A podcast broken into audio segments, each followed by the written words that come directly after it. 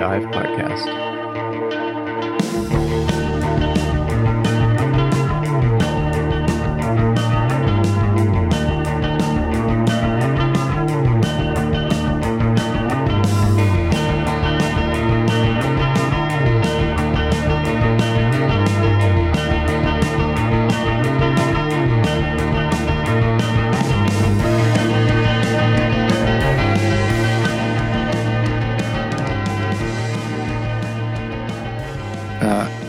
Your nose makes you sound weird, Bailey. Yeah, this why, makes me sound weird too. why are you, Yeah, yeah, why why are you you do doing it? Because the fucking breathing. Oh, breathing. Why does blocking my nose make me sound weird? Listen to me. you sound like listen, Well, no, I'm not squeezing listen, it. I'm just listen, closing. listen can- to you me. can hear it. listen yeah, to me. Listen yeah, to yeah, yeah, yeah. I could, I could tell. All right, I won't do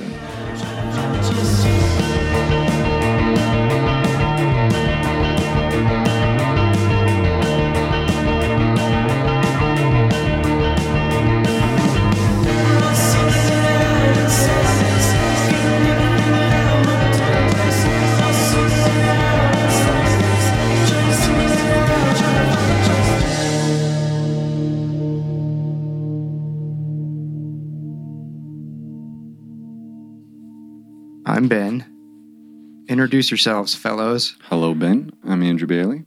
I'm Colin Caulfield. And I'm Cole Smith. Uh, we play in a band called DIIV. We do this podcast.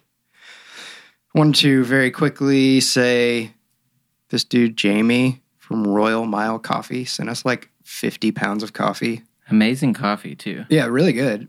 One of the nicest things that anyone's ever done for us. Thank you, Jamie. Yeah, the nicest up. gift we've ever, or at least the most generous gift Yeah, we've ever gotten. Two full big boxes. And the heaviest gift, probably. Yeah. Hint, hint. Other people who make shit. That's Very right. But we're, heavy we're good on coffee for a while, though.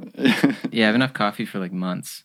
Yeah, my family's all going to be getting coffee for Christmas. Ooh. There's something I do enjoy about the ritual of going to the coffee shop and getting coffee, but it's just whenever we do our taxes and I'm like going through my bank statements and I just see like five dollars every single day at the coffee shop. It's the terrible feeling. It's like I'm the dumbest person alive.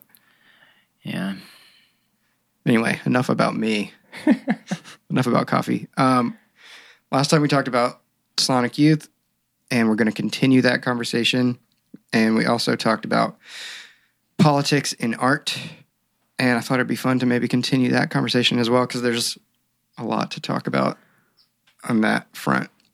Seems Um, to be a recurring theme on this podcast. Yeah, because it's like, I mean, if there's two things that I'm interested in, it is politics and art. It's like everything else can fuck off. Yeah. but I thought it might be fun. Well, I don't know. I had two ideas. One was going around and trying to like define different terms to see if we agree on what the definition of certain words was. Interesting. And the other one was to just talk about like a common criticism of like activism or socialism is like the and yet you participate in society argument, which also goes along with the uh, Bernie Sanders has three houses um, argument, which is funny. And it's like, in order to be an activist or a socialist, like people think you have to take like a vow of poverty or something. right. What do you got to say, Bailey? Well, yeah, basically that, and that it's absurd to criticize somebody for criticizing the system that they live in. Like, is it wrong to want to make it better? You know, like we wouldn't progress at You all. say that from your fucking iPhone. Yeah, and that's kind of the point is that in order for me to, like, I could get by without an iPhone, it would just be a huge pain in the ass. But, you know, I'm not saying that smartphones are inherently bad. It's just that they're made by slave labor. And fuck that. We need And, to like, change that. the history of fucking war and imperialism that Right. led us, you know, into Afghanistan to get the silicon for the phones. And I did like um, before I got my last one. I looked up, you know, alternatives to iPhone, um, like ethical smartphones, and they don't exist. There was one company that was sort of selling an ethical smartphone for a while, and then they had to take it back. They're like, "Listen, this is as close as it's possible to get without violating human rights," which is just yeah. We need to fix that. I'm not saying fuck smartphones. I'm saying fuck the system that allows for that. And I think, um, well, you know, the and and yet you participate in society um, trope is, I think, it's become just like an absolute meme in in terms of like online um, political discourse to the point where you know there's a single panel from this comic strip by an artist named Matt Bors that is like you know somebody saying we should improve society somewhat and then like somebody coming out from nowhere being like and yet you participate in society. Like i'm very intelligent.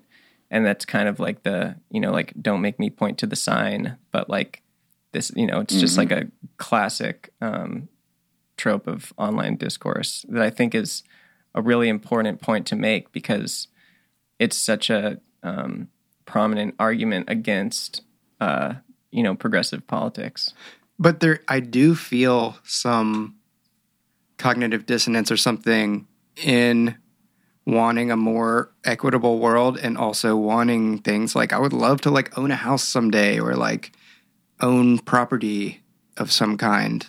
And it's like I do feel a little bit of uh well, I kind of think that hypocrisy is like inherent in ideology because an ideal is something to strive for. It's not something that you like necessarily get to grasp. Um, and I just, it's like, yeah, everybody's a hypocrite, you know, like there's, it's baked into having an opinion on anything.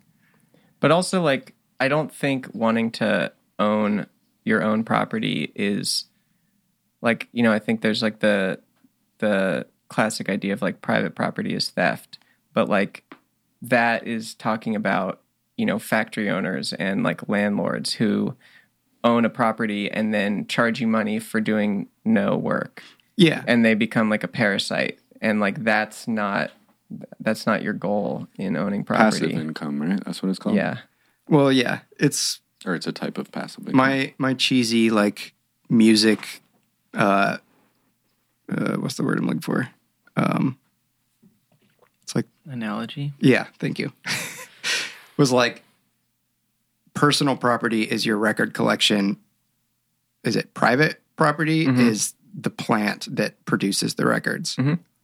And it's, you know, it's not that record pressing plants shouldn't exist. It's that the people that work in the plant should have control over hmm that rather than just some dude who you've never even met that just collects all the money from it. Fuck a G ride. I want the machines that are making them. A G ride? Yeah, the Mercedes G wagon. G wagon, G wagon. All right. I don't I don't want either of those. I do think the point about like hypocrisy in any ideology is really good to keep in mind. Mhm. That's a really simple way of looking at it. Because there's like classic, there's other classic examples. There's the Bernie one. There's also the Leo DiCaprio flying on private jet to climate change conferences and stuff. Yeah. And then there's also like charities making a profit, which is like a huge, um, like a huge debate. And a lot of charities get like canceled even before like cancel culture. I remember like charities being in the news for getting canceled for like, well, like where did the money go? But it's like totally ignoring the fact that like it costs money to staff a charity and it costs money to like run fundraisers and distribute money and all that kind of stuff. And it like at what point is like the amount of money that's being generated by the charity for the people working at it like too much? Mm-hmm. You know? I think it's just like a classic kind of like straw man thing where all the like big prominent arguments against socialism are completely misrepresenting the ideas in general. So like this past week there were like literal bread lines in Texas where there's people in their cars which like, you know, they're in cars, which is like different than it's like um they're like this is the world under socialism. This is the world that like Bernie Sanders wants. It's like Okay, but that's literally the world under capitalism Yeah. right now.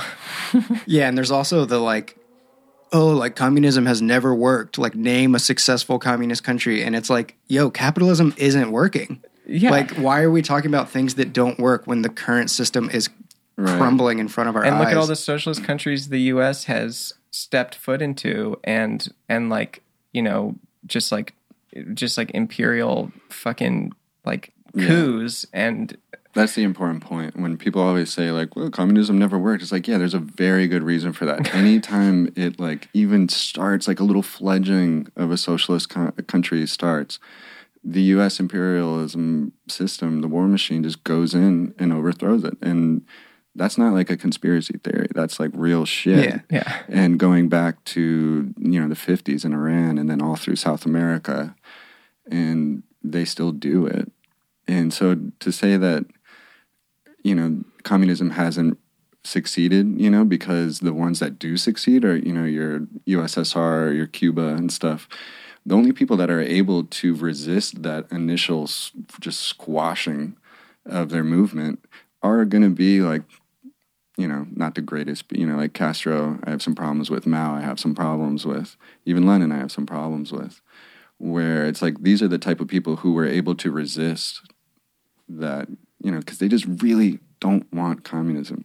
If if a country has a ton of resources like iran and oil and they're gonna make it you know state owned then there's no opportunity for american or international corporations to go in and exploit it.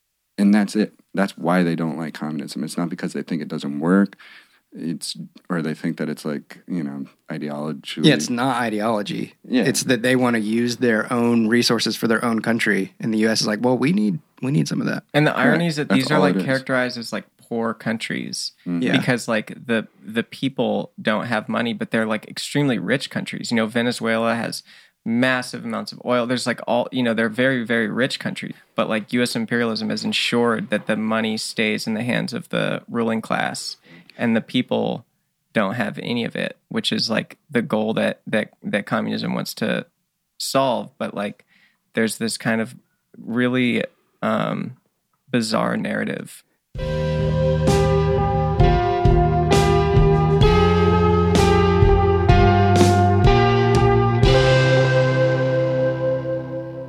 The DIIV Podcast. We did talk about cool thing. I think was that the last thing we talked about was goo. Yeah. yeah mm-hmm. And I went back and read the interview, or I read a, an article about an interview that Kim Gordon did with LL Cool J that Bailey cited in the last episode about that song "Cool Thing." I actually didn't know that she interviewed him. I, I read that for the first time this morning. It was really interesting. Yeah, it was interesting, and her feeling weird and out of place at that interview and trying to bring up like women's rights or whatever, and LL was just like, "Uh, what?" One thing I got out of that interview that I kind of want to amend what we were talking about on it because I was a little critical in that I was like, ah, this is, you know, off the mark or something. I forget what I said, adolescent, maybe. Um, and in that interview, she says that that was the point. She was making fun of herself as this like white person living in New York City, but in this liberal white bubble, um, and then sort of being attracted to black men um, and like revolutionary imagery and stuff like that. She's sort of playing a character in the song. Mm-hmm. Um, I feel like you did give her the benefit of the doubt in Yeah, the thing. You know, right, you're like, yeah, if it's like- tongue in cheek, then yeah, exactly. Well, we also talked about uh, her Airbnb bit at the beginning of the last episode, Mhm. which I think we also were kind of unsure where she was coming from with that. But I listened to her solo album this morning, and the song there's a song called Airbnb, and it's really good. Like I really like it when art is kind of ambiguous like that, where you can't tell if they're being serious or not. And she's clearly, you know, shitting on Airbnb and just because the album is called um, No Home Record, yeah, right? And she's talking about how like these kind of gig economy things are like taking away people's ability to curate their own lives and instead you're left with this like mm-hmm. blank corporate like Airbnb life. like the definition of vapid. Mm-hmm. Mm-hmm. And so I feel like every time we were kind of like, man, is she, you know, serious in this or whatever? It's always like she knows what she was doing. It's funny too to see um, Airbnb like aesthetic kind of just like enter culture. I know like So for Danny and my wedding, we just like looked at you know people who like on online people have like pic like inspiration shit for your wedding or whatever, and like the amount of stuff that is just like defines what a wedding looks like today is just like straight up you know expensive Airbnb shit like flannel blanket, antlers on the wall, like a chalkboard wall, and like just this like it's extremely vapid and like just kind of like this blank slate um aesthetic that is just so so vapid. She uh, says in that song something about like Andy Warhol prints on the wall, which I feel like is something we talked about in the Nirvana episode of like all of the juice being sucked out of like a political piece of art that's just like been reproduced so many times that it means absolutely nothing anymore. Mm-hmm. So after Goo was the album Dirty, which I feel like is their most political record. I kind of want to listen to the song Swimsuit Issue. Is that the name of it? yeah That's that Nine Inch Nails sounding one, right? Yeah.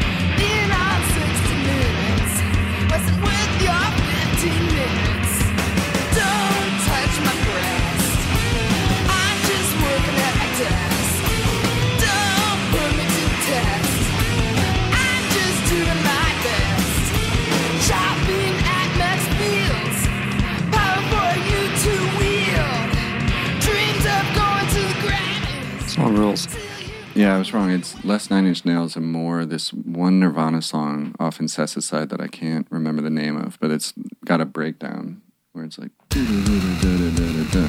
Who said don't look back?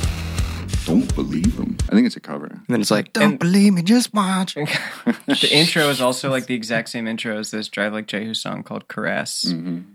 It definitely does. There's like an industrial element. The I don't. I can't make the noise Yeah. with my face, but I don't, yeah, when I first heard it, I was like, oh, this is the Nine Inch Nails one, and then kind of skipped on, I think. but the lyrics are just like very straightforward, like anti-sexual assault song. It was written specifically about a dude at Geffen Records who I guess got caught or called out or something assaulting someone who worked at Geffen, which you know they were on Geffen Records, so that's kind of a kind of a brave move. And the guy didn't get fired. Yeah, he had to go to therapy. That was his mm-hmm. punishment. Which- Tell me about your feelings.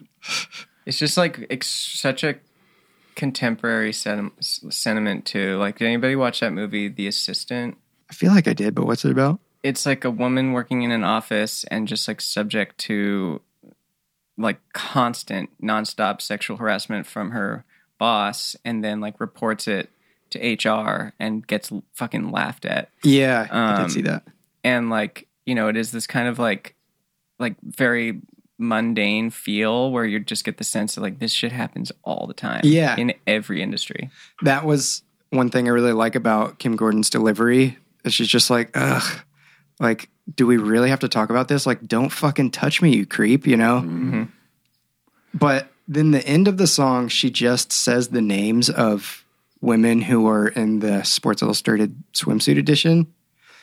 And I have trouble interpreting that part. I don't really know what that part means. I think she's trying to humanize them. I, I, I think the point was that our culture is turning men into these people who think it's okay to just grab women's bodies. Mm-hmm. And part of that culture is things like the Sports Illustrated issue, Right. which is just like, hey, we're going to take a break from men's accomplishments and stuff. And here's just a bunch of, you know, partially clothed women looking really hot for you to fap to.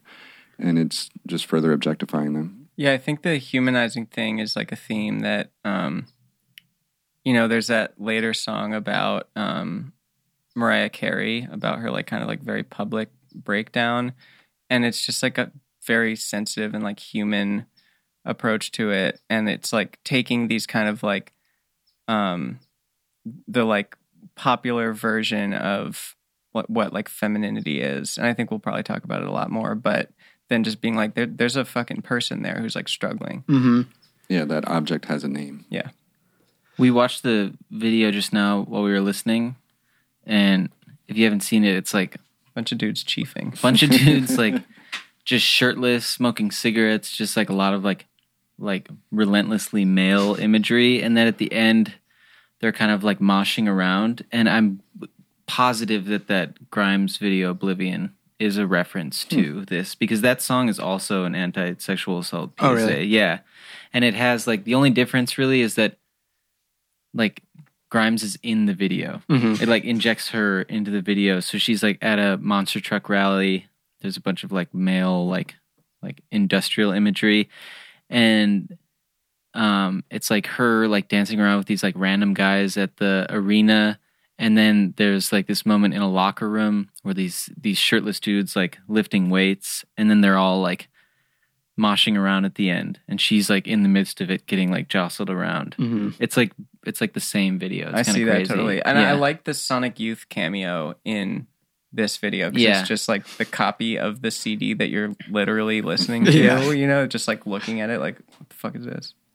My favorite thing about the video was that, like, at first I was like, ah, great, another video glorifying cigarettes. Yeah. Um, Wow. Straight up. No. a geezer Uh, yeah, I mean, it, it bothers me. You know, like I, I had posters on my wall of my idols, and they all had cigarettes, and I think that contributed a lot to the fact that I smoke. And I try to not smoke in any picture, or like any press photos and stuff that we do, for that reason. But then the video kept going, and I think it was effective because it's so ridiculous to watch people just constantly smoking cigarette. They're inside, and it's just Yeah. it.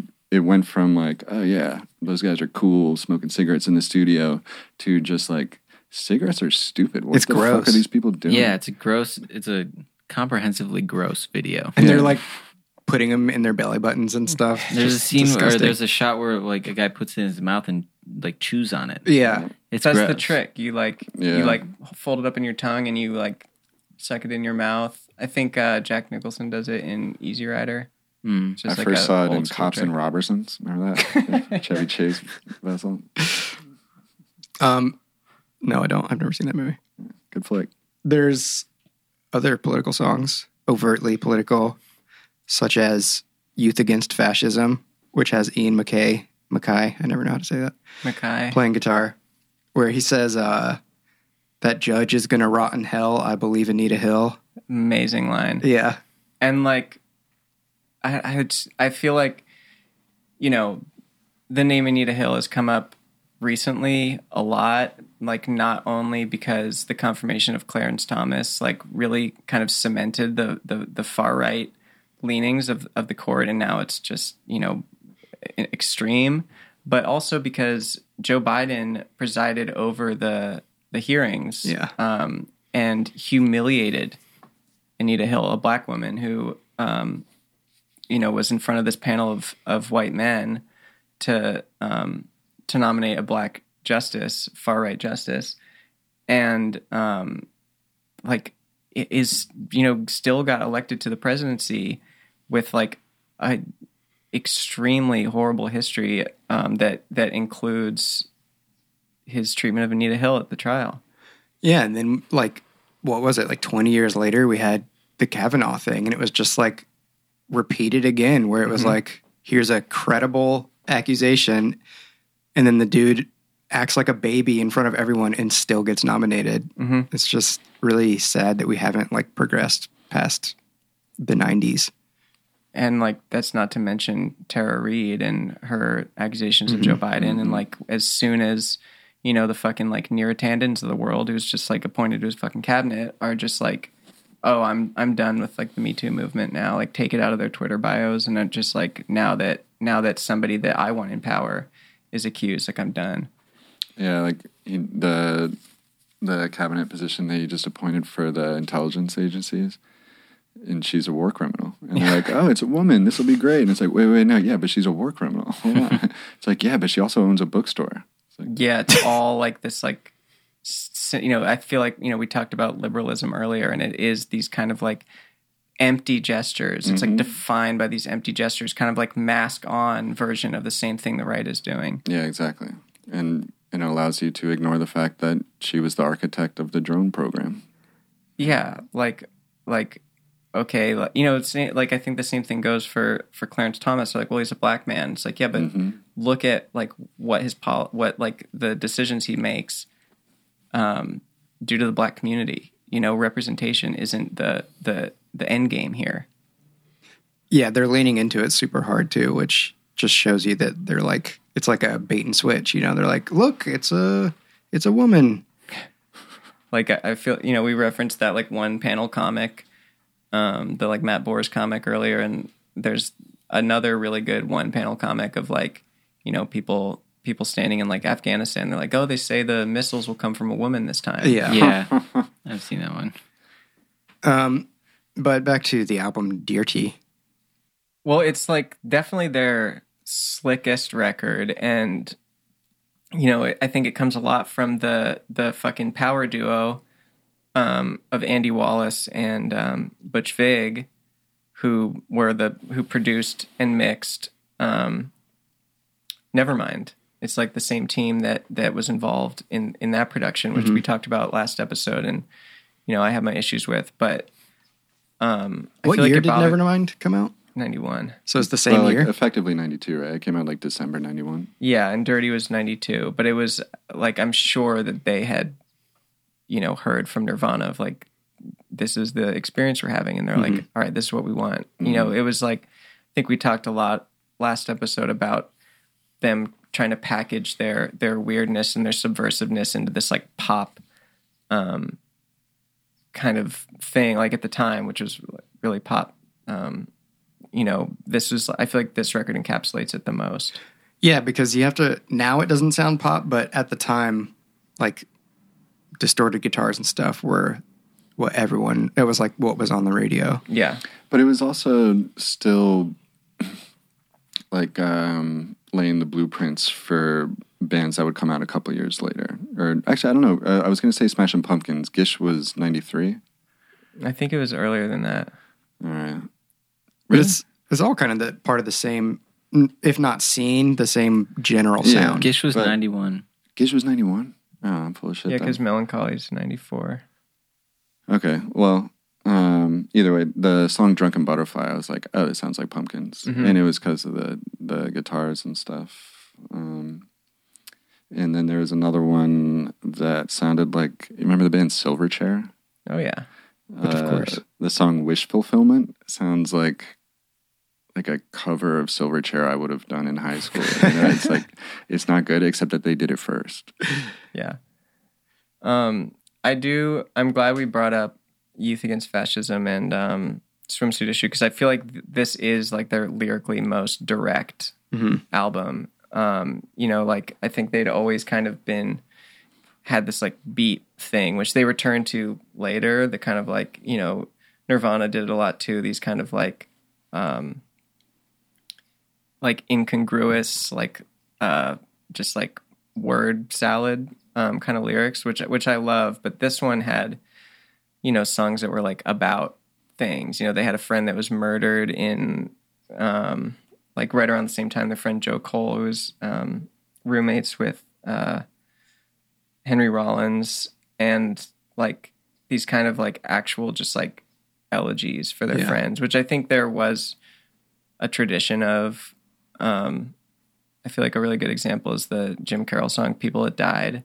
People who died is just like him. It's basically like Basketball Diaries, the movie, in a song where he's just like, "This guy died here. This guy died here. Like, like you know, these are all my friends, and they're dead." Yeah, that song 100% is the Yeah. one that's about uh, Joe. What was his last name? I don't know. Joe Cole. He Joe uh, Cole, yeah. he was a Black Flag roadie as well, and like just like a, a big dude in the scene. I think And there was a song JC on that record, right? Yeah. Mm-hmm. Which is also Right. about him. The I really like the art, and Mike Kelley is a a California guy, and one thing that kind of led me to falling for my fiance Katrina was like she had this. We were in a band together, and we practiced at her house, and she had this gigantic poster of the dirty art in her living room, and I was like, "Whoa, this girl's very cool." But like during the lockdown of the pandemic, and we'd just like choose a different neighborhood to go walk around. And she wanted to try to find Mike Kelley's house because he lives in or lived in Pasadena. He committed suicide a few years ago, Hmm. which is another sad thing. But um, and then my friend Nathan, who's an artist, has his flat file. He like was just in the market to buy one, and someone was like, "Oh yeah, this used to be Mike Kelley's," and he was like, "I am purchasing this right now." And it is like such a a Sonic Youth thing. Like at that point, they had album art from Gerhard Richter, Raymond Pettibon, Mhm. you know, this Mike Kelly, and then the future that we'll talk about more, you know, Richard Prince, William Burroughs, John um, Fahey. John Fahey did the Eternal art. Like just really, um, I think there's only one album, which we'll talk about next, that I think was like not e- extremely um, informed decision on, on in terms of art.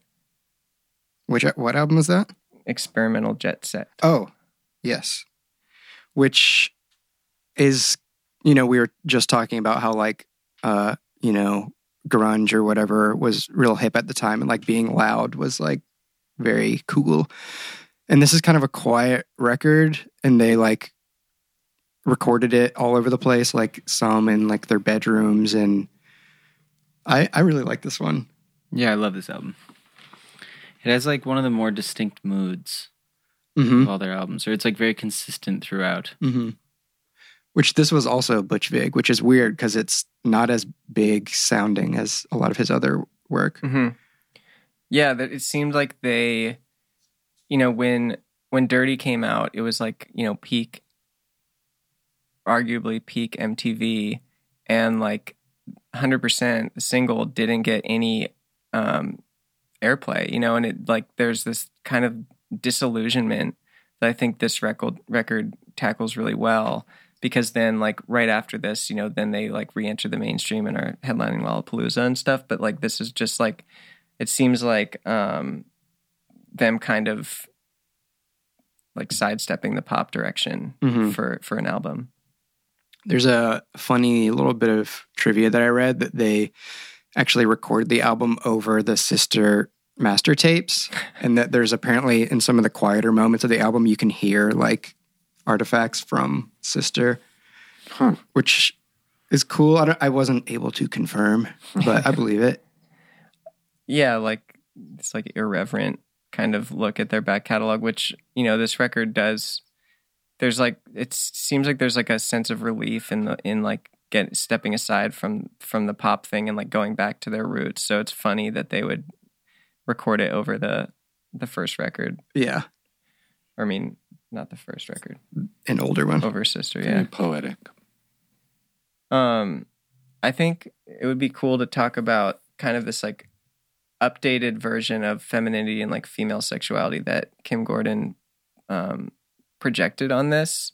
I know Bailey and I were talking about uh, the video of them on David Letterman playing Bull in the Heather, but like that's one of the only videos of them playing on this record because they didn't tour because um, Kim was pregnant with her and Thurston's child, and like presenting like a a pregnant woman as this like as like the the the feminine archetype that they're putting forward on this record is is really interesting and I feel like it's more commonplace now but I feel like at the time it was pretty radical. Yeah, definitely. I feel like back then it was expected like you're pregnant, like that's sort of hush hush in a way, or like you kind of disappear for a little while, and when you come back, you better be you know have your waistline back and shit like that.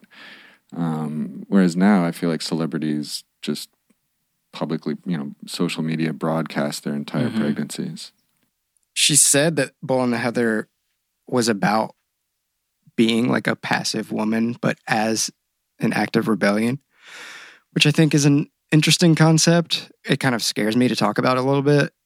Just, How does it work though? I mean, the quote she said is like, I'm not going to participate in your male dominated culture, so I'm just going to be passive. She's just saying it's kind of like the if you don't agree with like either of the presidential candidates, you just don't vote. You just sit out and it's like, this is my protest. I'm just, you go do your man stuff and I'll just not participate. But wonder she how much- still is participating, right? Right. Yeah, I wonder how much irony was in that statement because it it seems like I, like in that lens I feel like I could it makes sense, but I I don't really understand the what she's saying. Yeah, me neither. But I also haven't, I don't really, I don't have like the, the lyrics to that song memorized either. So I think the one of the coolest parts about Bull and the Heather is the Steve Shelley drum beat. It's just like mm-hmm. so mm-hmm. I don't know, unexpected, I guess, for that kind of thing. And and like his drums are always really understated, but like the way that they're recorded, they're like kind of unprocessed and he has like a maraca in one hand and it's mm. just it sounds like a like a drum loop. You know, it sounds like the like Independence Day drum loop or something. Yeah, I mean he's playing a breakbeat. yeah, Yeah. it's like a breakbeat. and on that uh, David Letterman video, he's got just a snare, a kick, and a hi hat, and he's holding a maraca. Yeah. It's like, I love that video for so many different reasons. One, uh, it's just like an example of like the underground or experimental or avant garde just breaking through to the mainstream for a second. It's just so funny to see such like a starkly like quiet, sparse rock performance Mhm. on late night. Like it's just like not dressed up at all. And then Paul Shaffer is like really confused. He's just standing there, like not moving at all, kind of like looking. And I, I I'm sure he's just a fucking like rock and roll, rock and roll wonk dumbass kind of, you know. and so I'm sure at the parts like do do do do do do the guitar riffs that come in in that song. I'm sure in his mind he was like, I like this part, but then immediately it's just like, what is this song? Yeah. But then the coolest part I think is that Letterman fucking loves them yeah. and is like really excited for them to be on the show. You can tell, and afterward, it's like comes up and like puts his arm around Kim and stuff. It's Yeah. really cool that Huh. he that yeah that he was so like supportive of that band. Mm-hmm. Yeah, there's also like something that Sonic Youth does often is like a part of the song is like a pick slide or like a weird like just like putting the thing on delay, which comes across as an improvisation, but then you see him do it live and you're like, oh no, they do this every single time. Yeah. hmm Yeah, it's like, you know, they have these like kind of prepared instruments and they write these like completely bizarre hooks, you know, like that so like, you know, the the bull and the heather like dun dun dun dun dun dun dun dun dun dun dun Mhm. is like you know, every guitar behind the bridge part there's these like little short um strings where it goes into the body, right? And like every guitar is different. So every guitar will have different um like when you strum behind the bridge or pluck a note behind the bridge, it'll just be different every time on different guitars. And so they just found like that song is that guitar Mhm. and that's it, hmm you know? I love uh just the past couple weeks or whatever, like listening through their whole discography. I love how often they use that sound. Mhm. Like it's all over the place. Mhm. but it always sounds slightly different, partially because it's a probably Different a different guitar, and also not only does it sound different, but it's like intentional. It's actually like a written part. Because Yeah. if you listen to live performances, yeah, it's like the same exact thing. Even though like I was listening to live in New York at Battery Park or something like that. Um, I think it's like a song from Rather Rip, which we'll talk about later. But all the like noodly guitar parts are like the same. Like mm-hmm. you think it really, really sounds like they're just like there's maybe like a core riff or melody, and then they like move in and out of it. But it's like they're playing an actual part, you know? Mm-hmm. It's like television, like the you know Marquee Moon jam is this like classic, like rock guitar kind of mm-hmm. free jam, and they recorded two versions of it, and they're like you know there's you can tell when they go into an improvised part, and it's like kind of free form, but like in general, the all the solos are are written. It's Right. just like, um, but I like how the kind of like accidentalness of like the main hook kind of gives you an insight into like their writing process where they're just like fucking around with the you know hitting the string behind the nut and they're like this works like fuck it and then kind of build a song around it. Totally. because you can't go the other way. You can't just like add that on because it just it's it's random what it sounds like. their ability, like Thurston and Lee Ranaldo's ability to remember all of that Mhm. technique and all the parts is I feel like it's just such a weird like like I have a pretty good musical memory, but if you took away like the like standardized form of like the instrument that I play and I don't think I would be as good at like remembering how to play parts. And like I wonder what they did if they like took extensive notes cuz like there's Bailey you do it sometimes where like you take a video of yourself playing a guitar part. Because then mm-hmm. when you watch the video you're like oh okay my hand was here like this open string blah blah blah. But they didn't have like a cell phone in their pocket Well, you can see while. in pictures on the back of guitars, there's always like a strip of like blue painter's tape with like the tuning and then some notes written written Right. on it. like Okay. about the gauge, you know, because like when I tried tuning to some of their fucked up tunings, it's impossible with standard gauge Right. strings. Yeah, And so they had to write also what gauge strings to use for each guitar for each song. Yeah, they um will will I think tell the story when it happens in the timeline, but you know, they got all their gear stolen at one point and they had to play a festival like that day and they had a bunch of friends bands that were playing there and so they just borrowed like as many guitars as they could get their hands on and they the first thing they did is just like take wire cutters and just clip mm-hmm. all the strings off because they use weird gauges on like every guitar yeah. Because when we try, you know, I guess for people who don't know, all of the Sonic Youth tunings are online. You can just look up a song, find the tuning that that Thurston used, the tu- tuning that Lee used, and the, and the tuning that Kim used, and then the tuning that that Jim O'Rourke would use later. And like you can just try out the tunings, and a lot of times, like one string will be just way too high for the thing, mm-hmm. and it'll want to break, or it's like just this low, like kind of floppy string. Mm-hmm. Just slapping against the Yeah, it's- fretboard.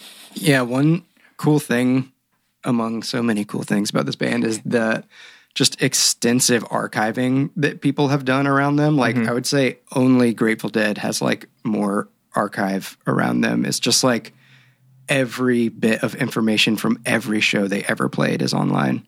It's pretty cool. yeah. Wish somebody would do that for DIIV. Maybe someday.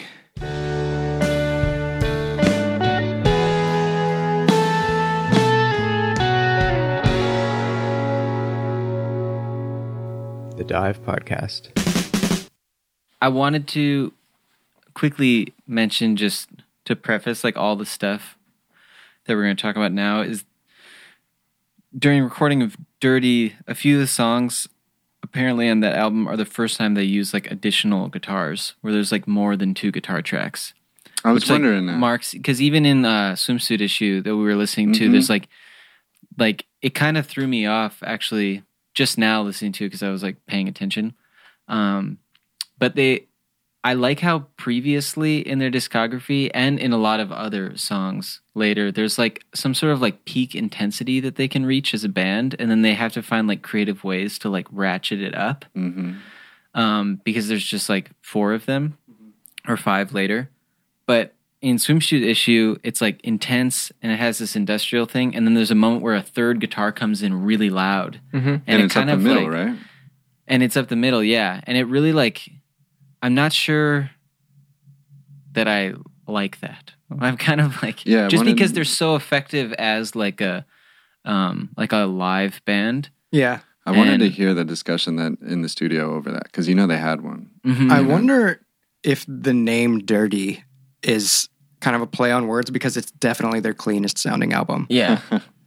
I like that idea. But yeah, I I feel you like that panned thing where you just hear, all right, Lee's on this side, Mm-hmm. Thurston's on this side, and every song is that, and Mhm. it's just.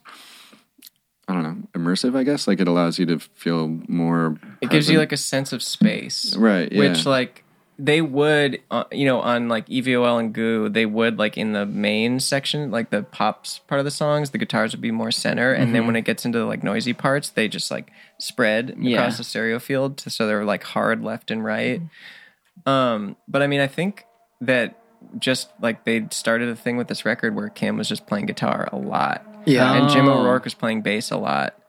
Um, you know, she plays guitar across, like basically starting here. Every single record we're going to talk about, she's playing guitar. Mm. yeah, I think that was one reason know. why they added a fifth member so that she could just play guitar all the time. Yeah, Yeah, Was she using but even fucked in, up tunings? yeah. But there are also songs where they both play bass later on. That's wild. I like that. Yeah, I love that. So I, What's the shit from uh, Spinal Tap? It goes to There's eleven. Many, the fucking they play a song where they're all playing bass. It's Oh, really? called like I think it's a song about big asses. I forget that. Part. I don't. I don't remember. just to put a pin on what I'm the reason why I preface it is because I don't know if I like it for their like straight ahead guitar songs because I enjoy how like really consistently throughout their discography they it really just feels like you're in the room when you're listening to Mhm. their music because it's just like not very produced and the drums are always or not always but a lot of times like really dry and just it's just like a rock band making kind of fucked up dissonant music but i also do really enjoy their like ventures into more experimental stuff with like sample based shit and like tape loops and Mhm. like so it's like it's not like i think on a whole like that was when they like compromised their like i- identity as a band or something it's just an interesting moment No, and they go back and forth because Yeah. Washing Mhm. Machine is more of a return to their just kind of like noise rock, Yeah. standard issue Sonic Youth stuff. for sure Um, but they do have some weirder stuff, some overdubs and stuff on Washing Machine as well. Uh, like the song "Little Trouble Girl."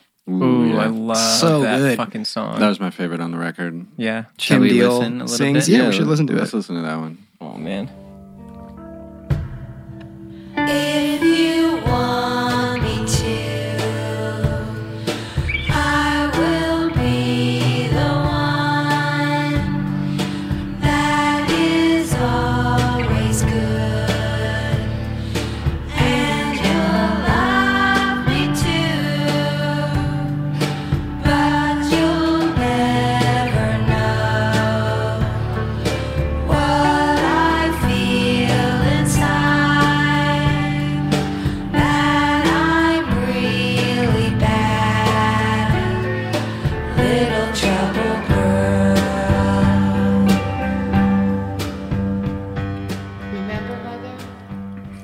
Kind of a um outlier as far as Sonic Youth tracks go.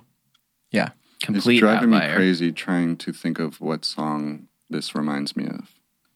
I mean, I think that's kind of the point of the song is it's like just like so many doo-wop songs kind of combined.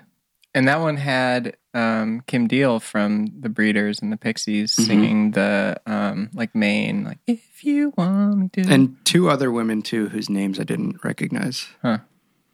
They're probably just friends of the band or something. Kim Gordon and Kim Deal are in the music video together, though, which is a very weird video. It's like the two of them in the really sterile, like office building, and then like like an alien child with like no like a shaved head, but like a big prosthetic head, and then these like prosthetic fingers. It's very strange, hmm. and that's why that comment took a took a screenshot of this comment on the YouTube video. This song reminds me that my mother don't loves me, and music video reminds me Spy Kids. It really, really does look like Spy Kids. It's weird. Y'all heard the major minor interplay? I didn't know. That's something I know you guys like a go lot. off. I mean, there's nothing What much to can say you about explain the part it. Um, or sing it or something? Well, it's like you know the whole song is like a doo-wop type of vibe, and that was one of the tropes of doo-wop that sort of got borrowed by the Beatles and entered classic rock through that. But um, yeah, just when the chord is usually going to be major and you play that major, it's usually like a four chord. Or, um, uh, but then you immediately switch it to minor, uh, which, unless you contextualize it properly, sounds bad.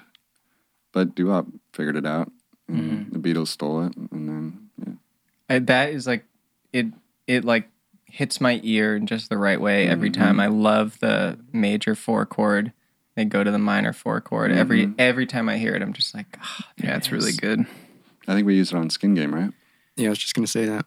Yeah. It's in the turnaround. I remember when you guys were figuring out the turnaround part, and you were like, "Yo, I think we just accidentally did the major minor thing." Like, Yeah. sounds like- and we're like, "Yes." Um, I really like the album cover. It's just two people wearing Sonic Youth T-shirts, and then one of them has is autographed by like whoever the opening band was. I can't remember who it was. and then, like apparently at the time, Kim was like, "Let me take a picture of you. This will be the album cover." And then they brought it to the label, and they're like, "Well, did you get like a? You have to get permission to post these kids' face on the album cover." So they just like cropped their faces out of the picture but it's just a it's basically just a picture of their merch it's like very like we talked about in the first episode very self-referential that it's like the merch became the album became the merch again Totally. And and like the whole packaging of that record, like all the the Polaroid art, I feel like gives you like a real insight into um where they're coming from. Like the you know, there's a there's like a Polaroid of Thurston I think's record collection and it's just like Mike Sniper level, just like fucking wall of albums. And it's like of course. Like there's you know, you can't make music like this and not be like an absolute yeah you know, encyclopedia of music. yeah when I was growing up, the not the album art, but the that specific piece of merch or that image of the Yeah. washing machine mm-hmm. was like by far the most widespread visual association I had with the band. Yeah, forever. That's what I was here. going to say. Is that that that shirt was sort of my introduction to Sonic. Mm-hmm. Same. I think I remember the specific moment in my friend Pat's kitchen when someone came over. Maybe it was his older sister Meredith, and she was wearing a shirt. And I, I Oh, looked at she? it. yeah, she was. And I remember thinking that like it was cool without knowing why. Mm-hmm. You know yeah what I mean? same here I, I had the, a very similar reaction of just like it's just some cool imagery i don't really know why and apparently they were toying with the idea of changing their name to washing machine but instead they just decided to make that t-shirt because they thought it was funny or whatever and then now it's like an iconic piece of memorabilia So wait, that that piece of merch or that image was with the band from like the very beginning when they decided on their name. no no they were thinking about changing the name from sonic youth to washing machine Whoa! Around the time of this album, Mhm, right before the album came out because they you know put out stuff under Ciccone Youth and other names Yeah, so that wouldn't be too crazy for them to do but sure. We haven't talked about the Lee song phenomenon. Yeah, there's just so many of them. There's it's not just like three of the songs No. over there. Yeah, he's it's not like, a George Harrison. Yeah. but even no, he is like a George Harrison because like George Harrison had more than I thought he just had a couple songs on each record. yeah, but that's about what Lee has too. Oh, okay. you I know? thought it was more. like George Harrison was like known for writing music for the Beatles, but then not as one of the principal songwriters. I feel like it's a pretty good com- uh, analogy or whatever. Okay. I- And how like, you know, every Sonic Youth song is credited to being written by Sonic Youth, but like you can tell, you know, just like a Beatles song, you can tell who wrote it by who's singing Right. it. Mhm. And with um with Lee, you're just like, who's this other guy singing? Yeah, but I I'm really not bothered. I like it. Yeah, Some of the lyrics to Lee songs are are not so uh not so good.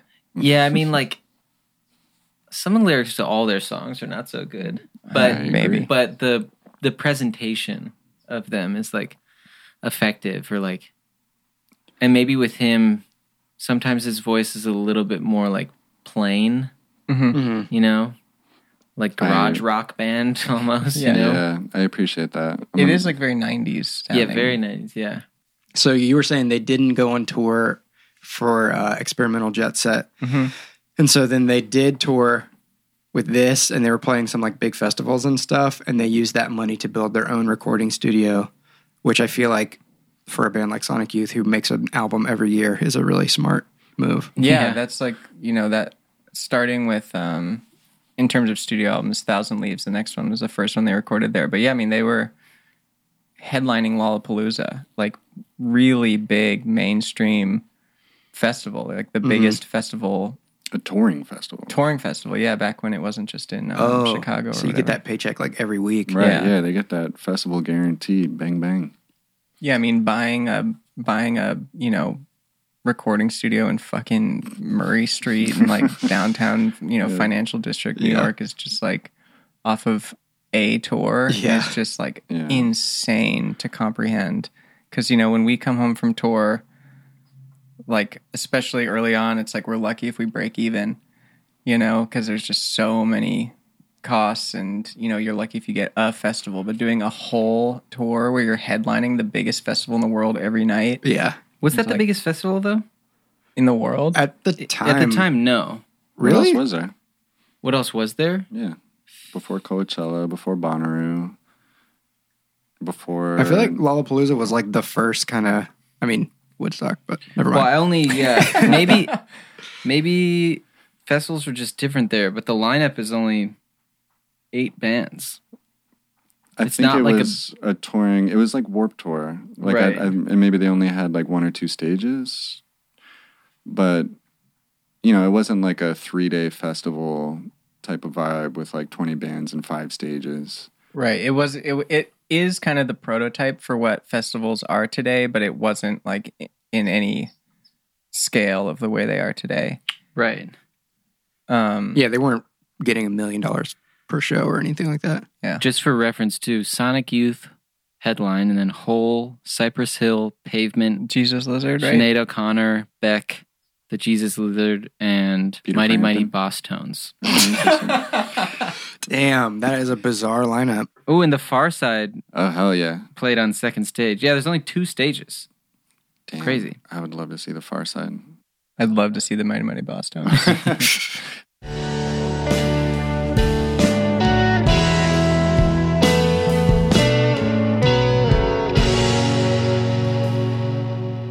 The DIIV Podcast. Of all the albums, um, this is probably the one I've listened to the least. A Thousand Leaves. Not for any reason. It's just like they have so much material that I kind of accidentally skipped over this one. So I'm. If anybody else has got some knowledge to drop, I'm down to listen. Um, well, we had like talking about um, washing machine touring. Um, you know, on that record, Sonic Youth headlining Lollapalooza. Like, I think they had said no to Lollapalooza a bunch of times in the past. There's a quote where Thurston said that they're a bunch of university kids with a spring break spring break mentality, and like we're resistant to it. Um, and then like you know they finally actually do it and it allows them to have like this whole new world of freedom Mm-hmm. um, in terms of the music they're making and so i think it's cool that with that freedom they kind of went back to their roots i mean i feel like we've said that about every record but like this record like um you know they use the same producer as confusion is sex their their second their second record and it was kind of like more of a callback to their like oblique experimental um phase Mm-hmm. And Uh-huh. it took three years to make it, right? Yeah, it was like something like that. Yeah, Like they were like touring. constantly recording for just like three years. Oh, because this was the first album made at their Mhm. studio. hmm I remember really. It's or two funny actually. years recording, maybe. Um, it's funny that you mentioned not being familiar with it because I've only listened to it a couple times. It's the only, their only album that's not on Spotify. Yeah, I What's noticed that, that? too. I don't know. It used to be on Spotify. Though. Yeah, I've listened to it before. I, I had the same thing where I like I googled the name of the record and there was like an embedded Spotify thing of it, and none of the tracks would work. I was like, oh, my Wi-Fi doesn't work. Weird. But yeah, it's it's it's not on non Spotify, which is tight. They should take all their records off Spotify. this is. It's like. I remember this being more jam heavy. Or like longer instrumental sections. Is that right? Because I think I got into this record when I was living in New York, and it felt really good listening to it in New York in like the winter time. Mhm. I was like walking around listening to this. I feel like the next couple records are very New York Mm. records. Yeah, well, this wasn't. I don't think this is technically part of the trilogy, but like they, they like right after this, they did the the um like New York trilogy. Is that explicit? I think so, but this one, like, I don't see why it's not included. Well, it's you know, yeah, they did it in their studio in Manhattan. So W Should we listen to something from this? Should we listen to Sunday? Because I Sure. feel like that song. You know, we talked in the Noi episode about all the all the bands that are influenced by Neu, and this that song, like especially being the single off this record, with this incredible video um, from Harmony Korine, like very downtown New York art scene, um, like underground um, roots to it, and the song is just like you know such a huge play on on the Neu structure where it's like just the like jan jan jan jan jan rhythm and then like the whole middle section which I think got cut for the single version or cut down but the whole middle section it just straight up sounds like negative land guitars you know um there's that. I think it's on the Whitey album, though I'm not sure. That song, two cool rock chicks listen, talking and listening to Neu, and it's just Kim and somebody listening to Negative Land and talking, and then they call J Mascis on the phone and leave a message. it's really sick. Um, okay, let's listen to it.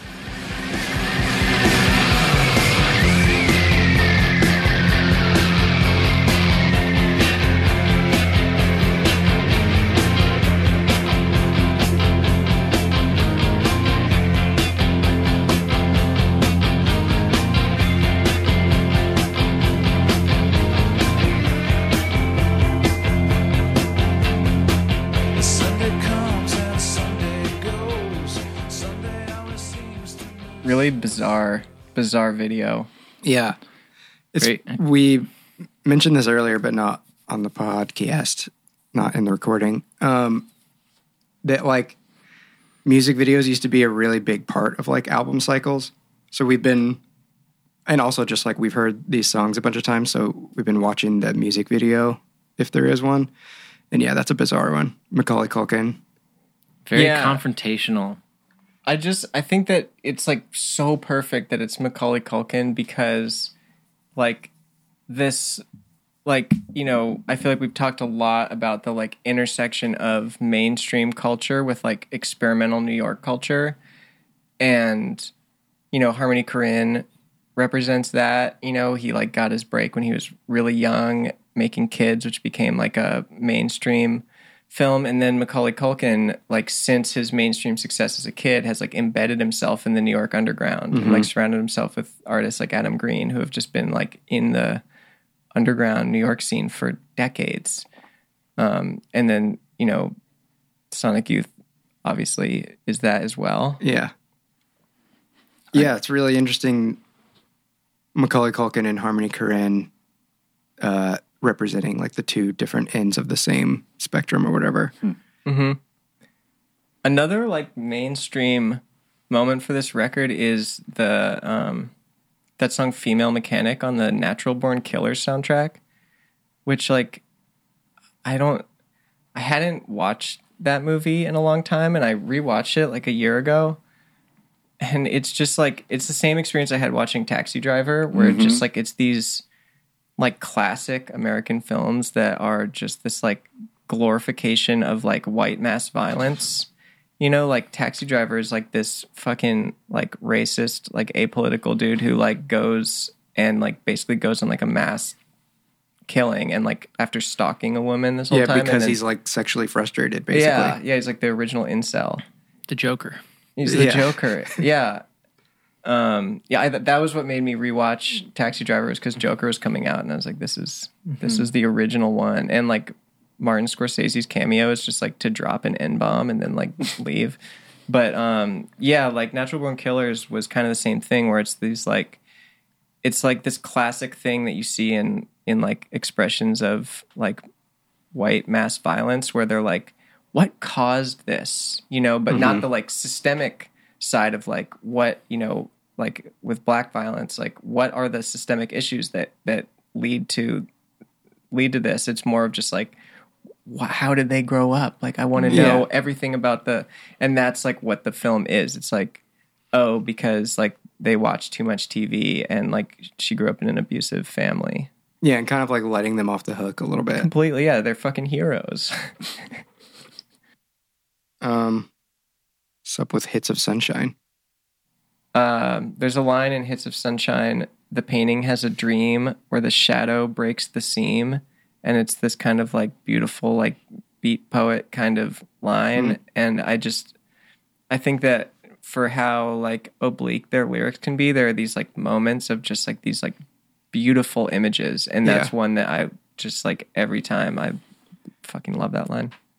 That's a good transition actually into NYC Ghosts and Flowers. Mm-hmm. Um, because that album straddles the line of basically being like a spoken word album, kind of. And I actually think it's really good. Yeah, And- yeah, I think it's cool too. You know, it's controversial because Pitchfork gave it a 0.0. which Why? I, I just? I don't know. I didn't I meant to read the review and I forgot to, but I just don't I just can't comprehend that. It's like give it a one or a three or something, but like to give it a zero is just I just find that really stupid. I think the crux of the criticism. Well, first of all, that interview or that review is complete horseshit, and I'm like hesitant to even discuss it because it's not worth the time. But uh, let's do it. um, I think the crux of the criticism from that dude, and then also other critics, is that like that album is just really pretentious because it's like a beat poetry album, and it's like these these ideas weren't fresh 30 years ago and they're still not. You know what I mean? Yeah. Which I don't agree with. I I, I get frustrated listening through the entire discography because you get to that one and it's like, all right, this is this is a Sonic Youth record. Yeah. It's like It's not, not that that, different. different.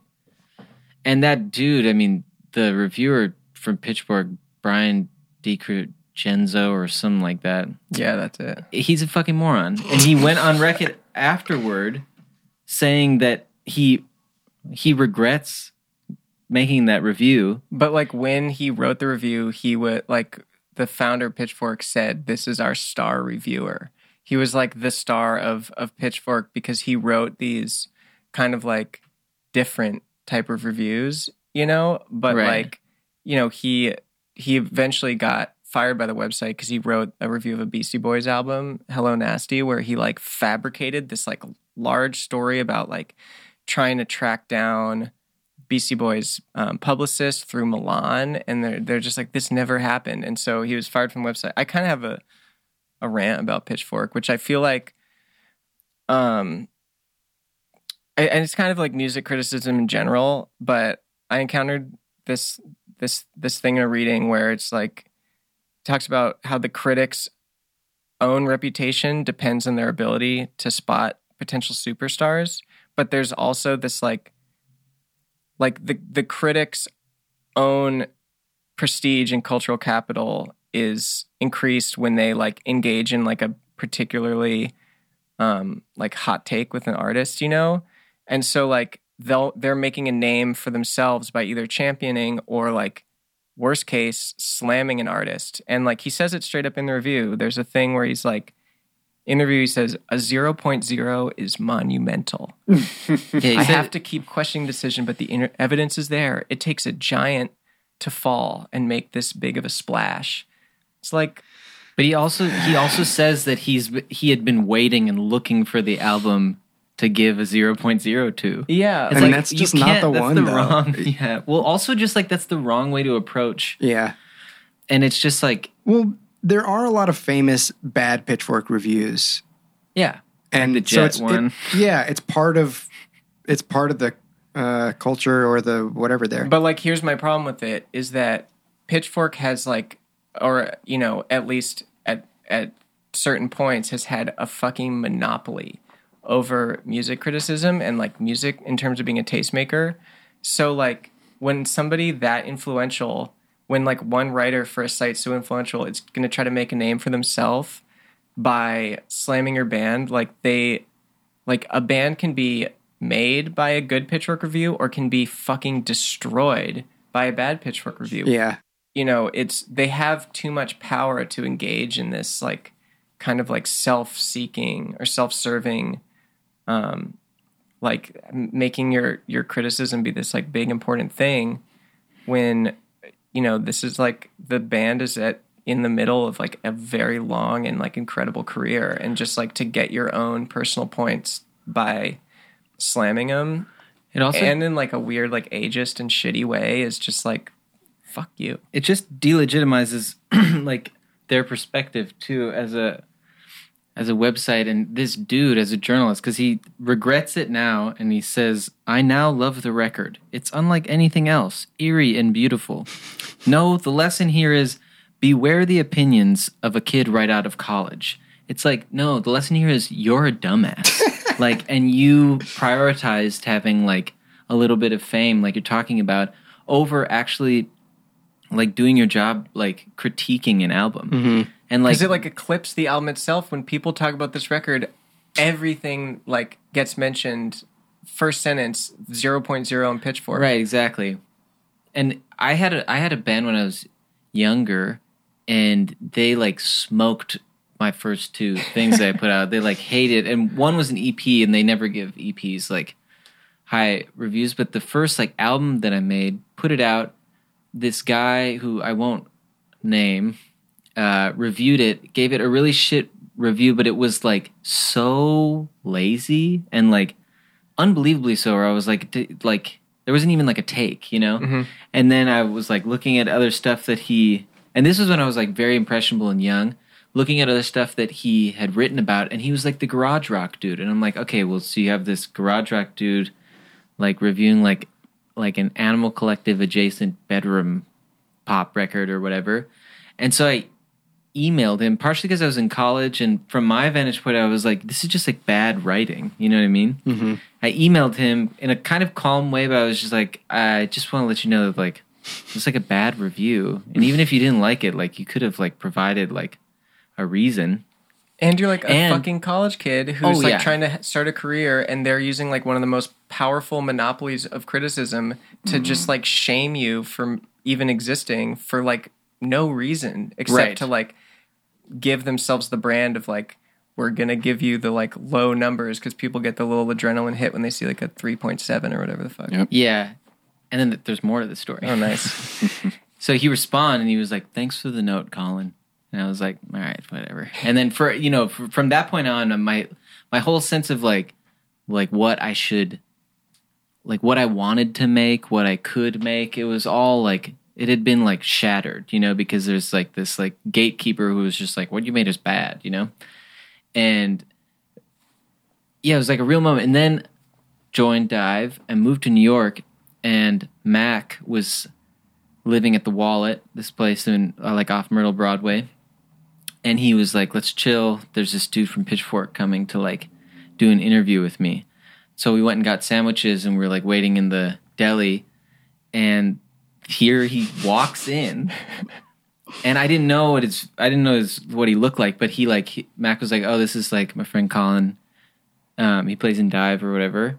And he was like, "Cool." And he introduced himself, and I was like, "I know who you are." and he was like, "What?" And I was like, "You gave my you gave one of my albums when I was younger like a really bad review." And he was like, "Oh my god, I remember that." And he was like, "I just I just want to say like the email you sent me really changed my mind and uh made me take my job more seriously." And he was and he hugged me. and I wanted to be like good for you dude like so at that point like you like carelessly reviewed an album and like like fucked a person up but your takeaway from it is like you made me a better journalist it's like this is it really just gets at the absurdity of like something like pitchfork or Yeah, because it's about themselves. It's the fucking you know the critics have the they're the ones with like you know they can gain off of trashing you and like what the gain is not incremental to like what you lose. Like, Yeah. you can potentially lose your entire career, and they did it to fucking. You know the other big 0.0 is the dude from um, Dismemberment Plan who fucking gave up his solo career after that. really Yeah, Travis Morrison. such bullshit Can I read a quote? Another quote Yeah. from the Oh, yeah. review. There, there's one that says Sonic Youth equals communism. Daydream Nation equals Russian Revolution. Experimental Jet Set equals Hunt for Red October. So essentially, an idea that seemed right on paper and an initial riotous action, but one that has since corroded into a hollow sham. Wow.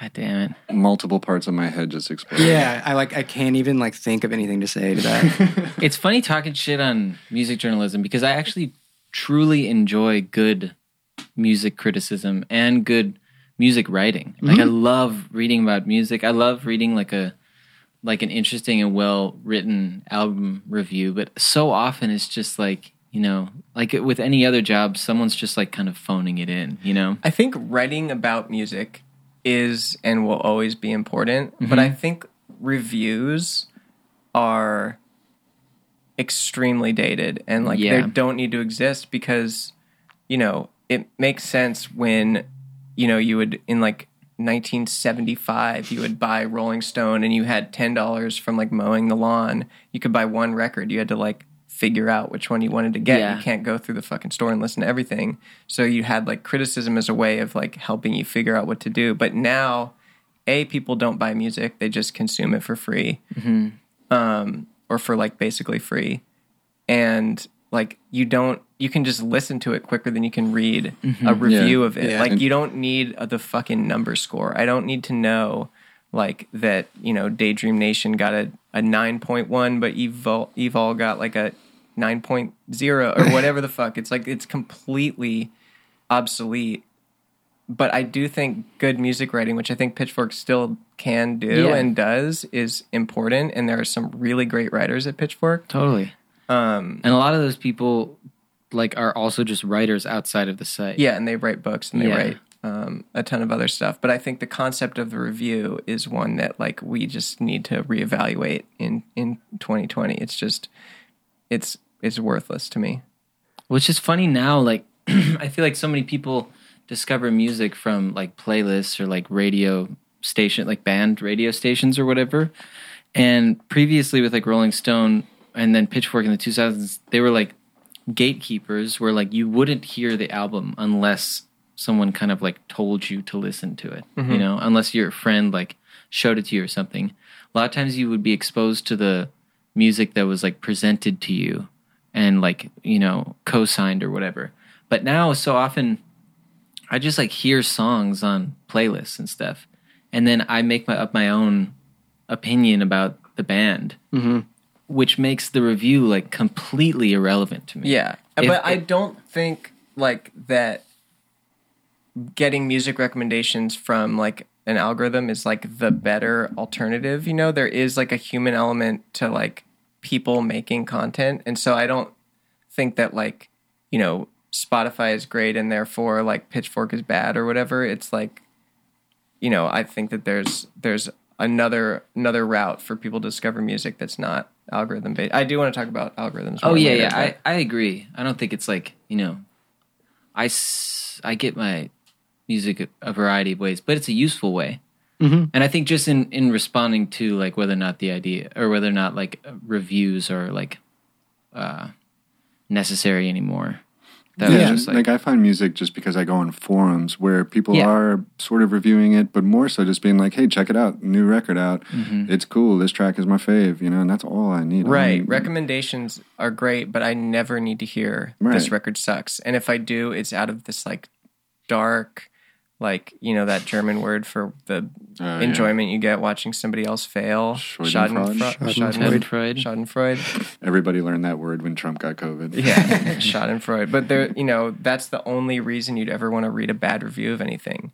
Because like, if you don't want to listen to it, you know, Yeah. you don't, you don't have to, you don't have to like it. But like, telling somebody like, "Hey, you're gonna like this" is cool. But mm-hmm. telling somebody like, "You're gonna fucking hate this," is just like, okay, cool. but I do think I do like the idea of someone like Fantana or this videogamedunkey mm-hmm. guy more than like a magazine or yeah, like a hub of writers. wants to be like definitive. That's like why people I think have such an issue with like the pretension of it. Is Yeah. like they're like want to be definitive. So like you know, I think the story is that like the review is written by one person, and then the number is like decided on by like mm-hmm. the the general arbiters of of the site, and so it like is attempting to be like the definitive opinion made by like all these really qualified, you know, which is in itself an illusion. Right. There is no such thing. yeah, of course. and it, it, it reminds me of like um, like the history of journalism in America before postmodern journalism, where this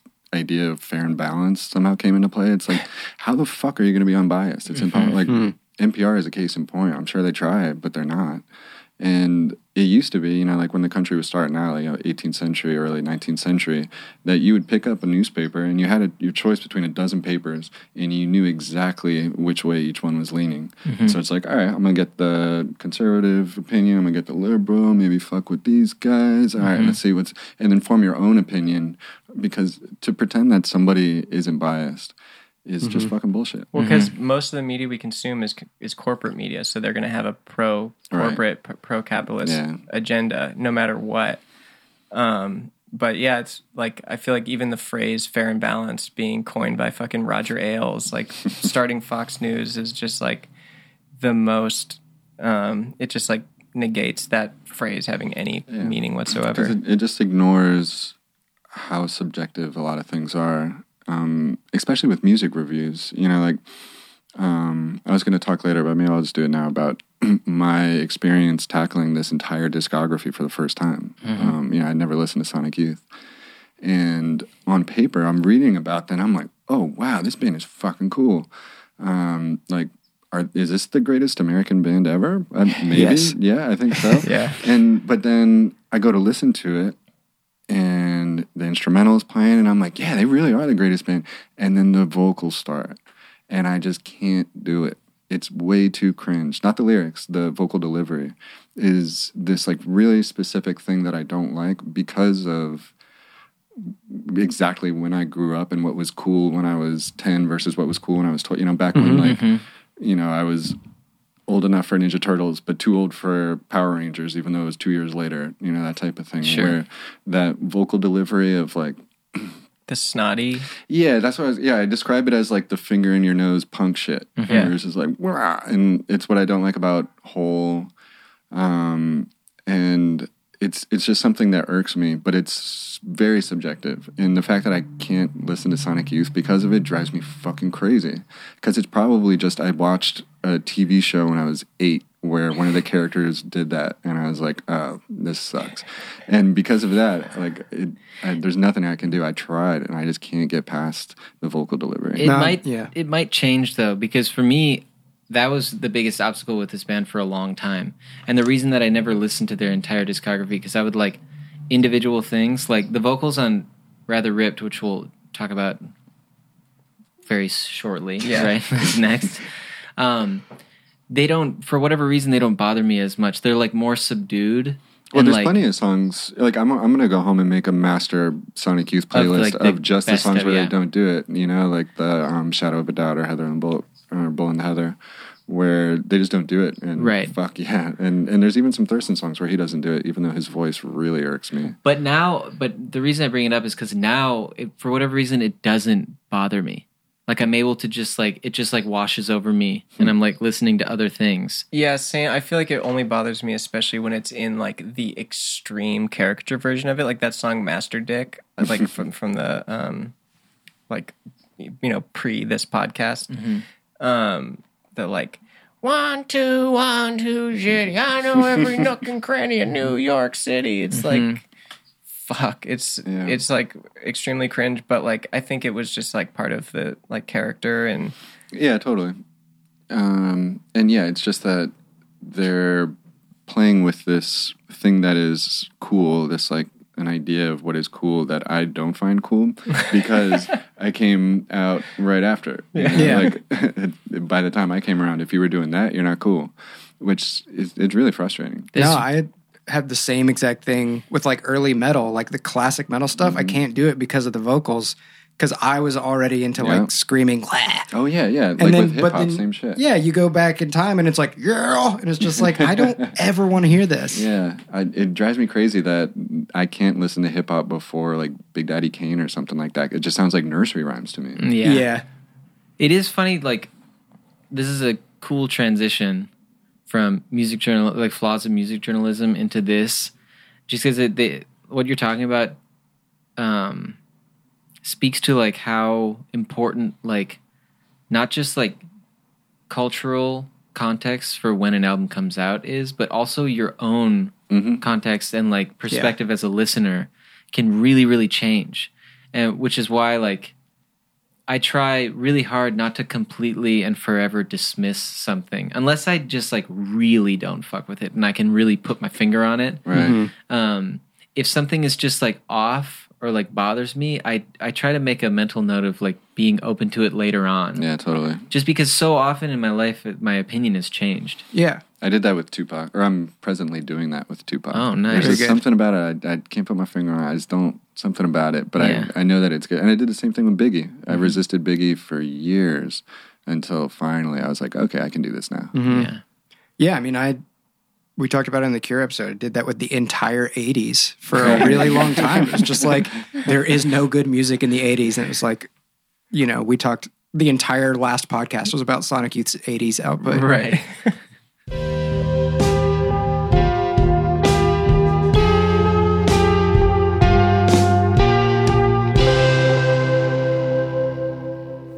The DIIV Podcast.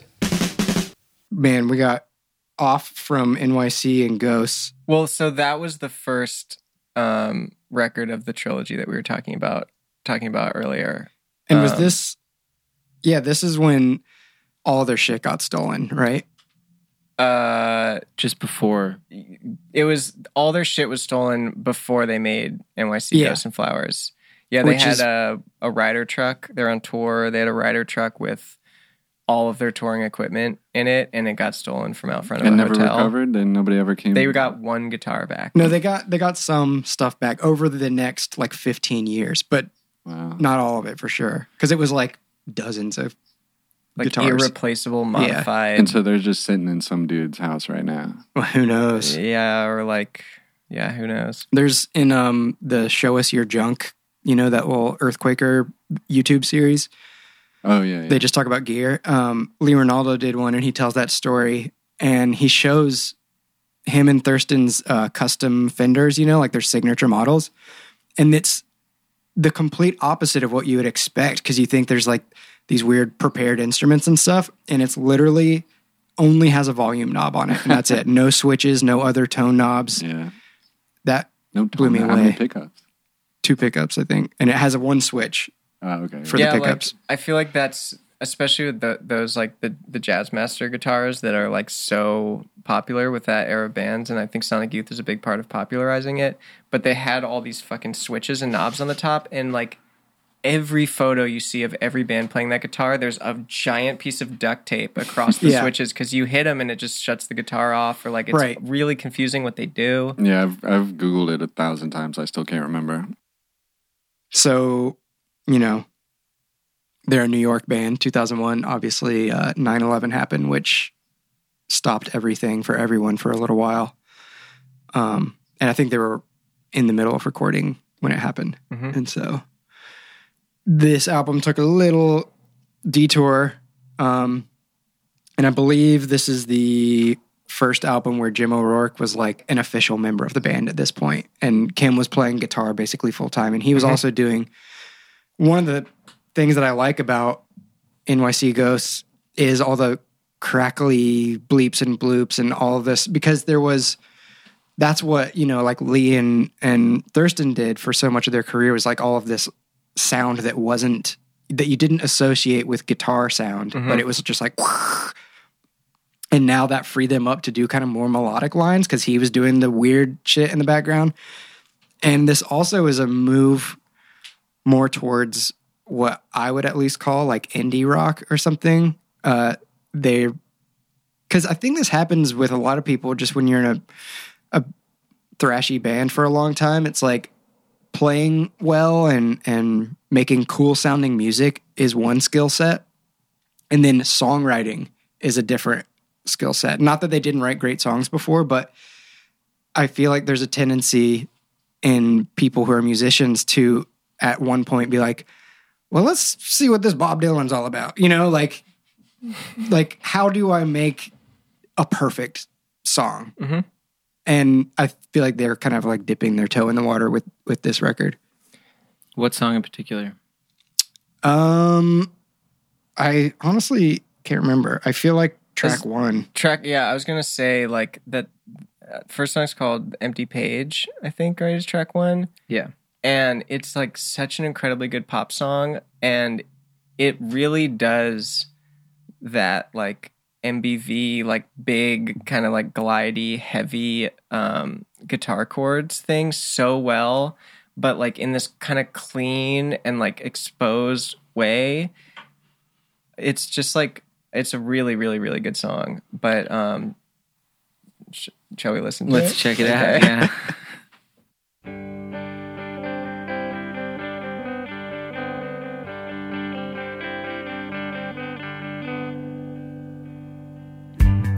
Are the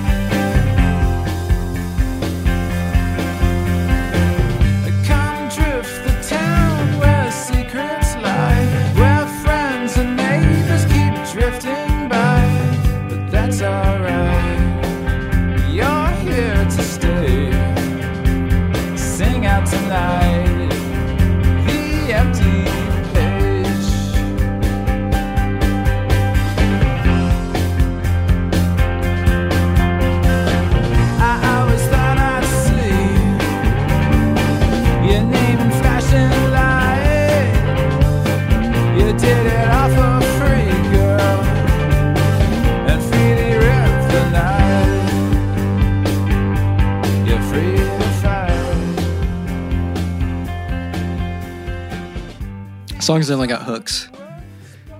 Uh, you know, the guitar part and the um vocals matching and all that stuff. And I definitely feel what you were saying with the MBV kind of glidey section. Yeah, the guitars feel like they're just kind of floating around.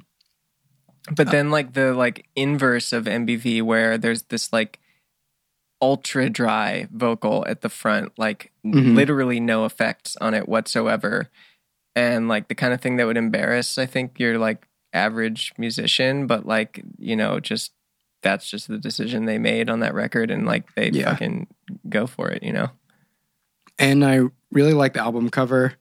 It's really cute and wholesome. It's It just is. uh Thurston and Kim's child picking strawberries with her friend. I love how the they're picking strawberries, and then the last song on the album is called "Sympathy for the Strawberry." yeah. it's so funny. Um, I wonder if that was a joke. I wonder if the their daughter like picked one and was like, like, are we killing the strawberry? Yeah. They're like, yes, honey. yeah, you are. Coco, come on the podcast. Um all right, I guess we're pretty far. We should just start talking about all we could do uh Yeah, I mean, um, so after that, um, in 2004 was Sonic Nurse. This was another one that I was introduced to early on because my friend had a poster of it in his room. I feel like that's kind of a something that's less common now is like discovering a band from a poster. totally. Yeah, do bands even still have posters?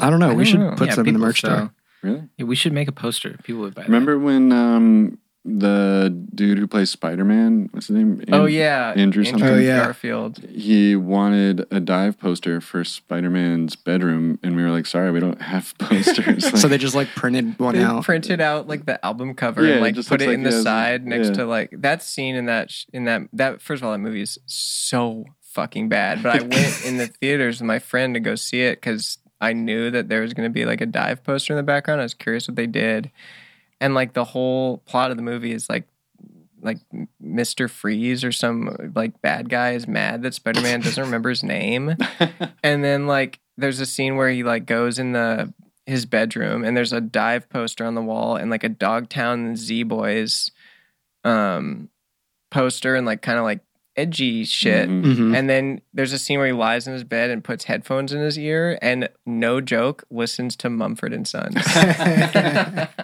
Holy shit! That Very indie. decision.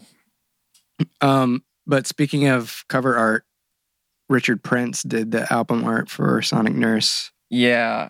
Um, It's kind of a controversial figure, eh? definitely i mean i think we we talked about um appropriation in regards to sonic youth on the last podcast and richard prince has made an entire career out of appropriation his first big photographs were like he literally took a picture of the marlboro man from a marlboro ad like a photo of a photo and cut the like marlboro part and like put it out as his art because it's you know, I think we talked on previous podcasts too about like, um, kind of like cu- curating or like making a new context to like imagery, and so like it was just this like display of masculinity.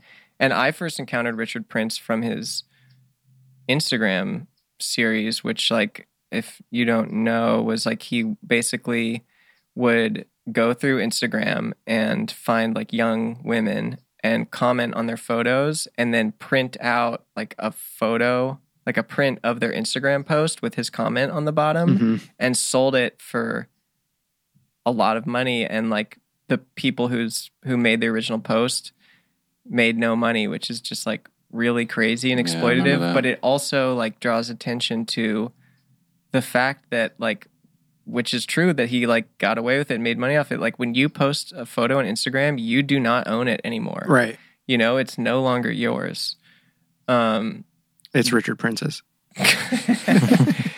um, but this was from his uh, from his um, nurse series where he would like, which were also appropriated. They were like uh, like pulp novels that you'd find in like whatever you know store about nurses, and they had titles like uh, "Dude Ranch Nurse" or like um, That was which is a title Yeah. on this record yeah but um and and he sold there's a there's one from the series called runaway nurse that he sold for 9.6 million dollars and they were like yeah just images of um like pulp covers Yeah, that it he looks would like, like he's painting on the actual covers. yeah, he would take a piece of like white paint and then like kind of smudge it over their face so that you could kind of see their lips underneath. Um, but you, you can even see like some of the reviews for the book, like underneath the, the layer of paint. so that was kind of his whole um thing when it was it's interesting that that they used him because like Sonic Youth I feel like has been this like great appropriator but in like a much much more interesting way than and just like less direct. Yeah, totally. And like a, you know, um, from like worlds that they were actually involved in. It wasn't like an outsider kind of being like, oh, this this image of nurses, you Mhm. know, or whatever. It's like, you know, we're borrowing stuff from people that we respect and probably respect us back. Well, the I think it's the last track on the album, Pattern Recognition, Mm-hmm. is based on a novel by um, William Gibson, who they also, you know, the sprawl we talked about last time was the concept behind Daydream Nation. Um, so it's interesting that they revisited that guy's work. It must have been a really big influence on them. Um, I haven't read any of his books, but I want to now. Um, did did the beginning of that song, uh, "Dripping Dream," sound familiar to anybody else? I mean, only after you told me. What does it sound like, Cole? I don't know, just some song by uh, an artist called Katy Perry. There's no shame in ripping that song. It's an amazing song. It is an amazing Is it? song. yeah, remember the first that time I heard it. So good. I was in a gas station in Texas. And There's I was some- just like, wow. There's some really bad songs on that album, but am there I are right that really there good was a song from the '90s that was like a woman saying like "I kissed a girl"? Yeah, I kissed a girl. right. Yeah, that's what. Like it was. Edie Brickell, I, maybe. I don't know. I just remember the video. Oh, I didn't. I didn't know that.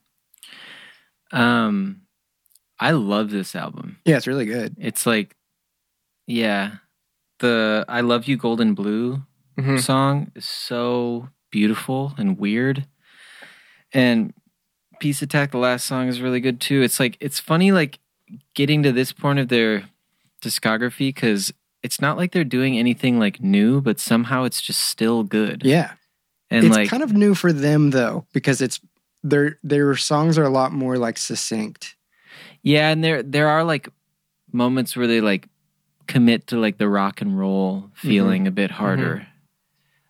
And in a way that like I think pre- the first time I heard the Eternal I remember I listened like one time that came out in 2007 or something. The Eternal, which we'll talk about. but Uh, yeah, not 2009. 2009. 2009 I heard it and I was like, "Oh, this is okay, this is like old people rock."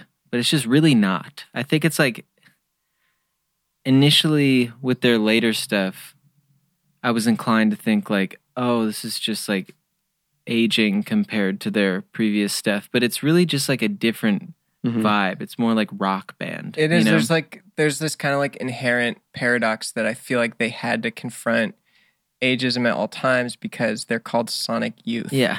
And when they like are no longer youth, it's like, well, then they're not relevant. But I think this approach, like if you compare this to like a lot of the other kind of like legacy bands who just like go around on stage rehashing the same songs Mhm. over and over to like enter like your late career as as a rock band and like continue to be recording stuff and like and like changing um your approach it's like really admirable. And you know like i think david bowie is like the ultimate um artist where like their life is their career and it's Yeah. like just very the arc is like very lined up. And um sonic youth too like they just continued to to make records rather than just like just rehash the same bullshit. And when a band's been around for so long, you just kind of assume that the later records are going to suck. Right, And, yeah. and they just don't.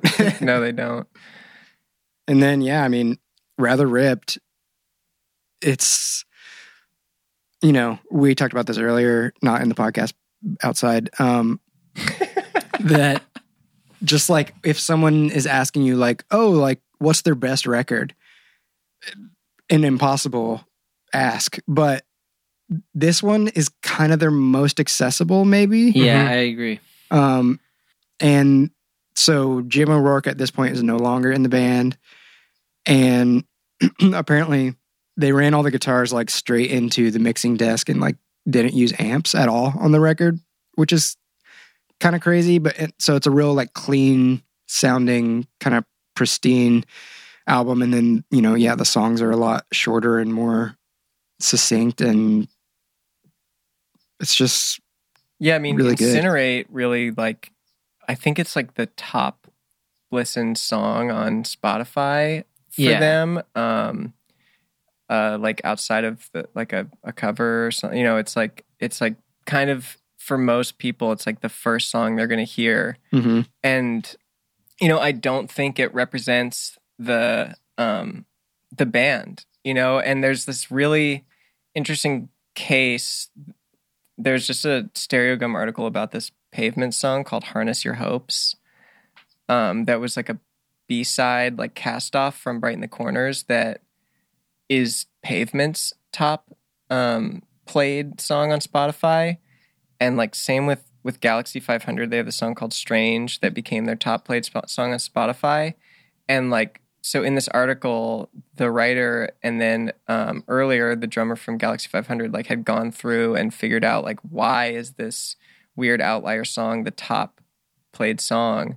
And it like was around the same time that spotify started doing like the autoplay recommend thing after like you listen to an album it'll play something similar to it. And like so it turns out that the songs that are like the most similar to like music in general like the most kind of like plain songs just like wind up floating to the top because of like this algorithm instead of it being like a person being like this is the new best pavement song. And like i feel like incinerate is a victim of that too where like yeah it's a good song but like it's not even in the top like 25 for me sonic youth songs. Um and it's not even like the most concise pop song of all of all of Mhm. them. It just like is this kind of like um I don't know, Spotify. You hear it everywhere. Yeah. It's like you could go to like H and M right now and it's playing. I bet. I disagree though because only because I got into Rather Ripped before I even had Spotify, and like Incinerate was the song that hooked me. Sure, but I think that like the difference is that like the entire album of Rather Ripped isn't like up at the top. It's like just this one song, you know, and like that's Wait, which, kind of what's the, the song called? Sorry. incinerate.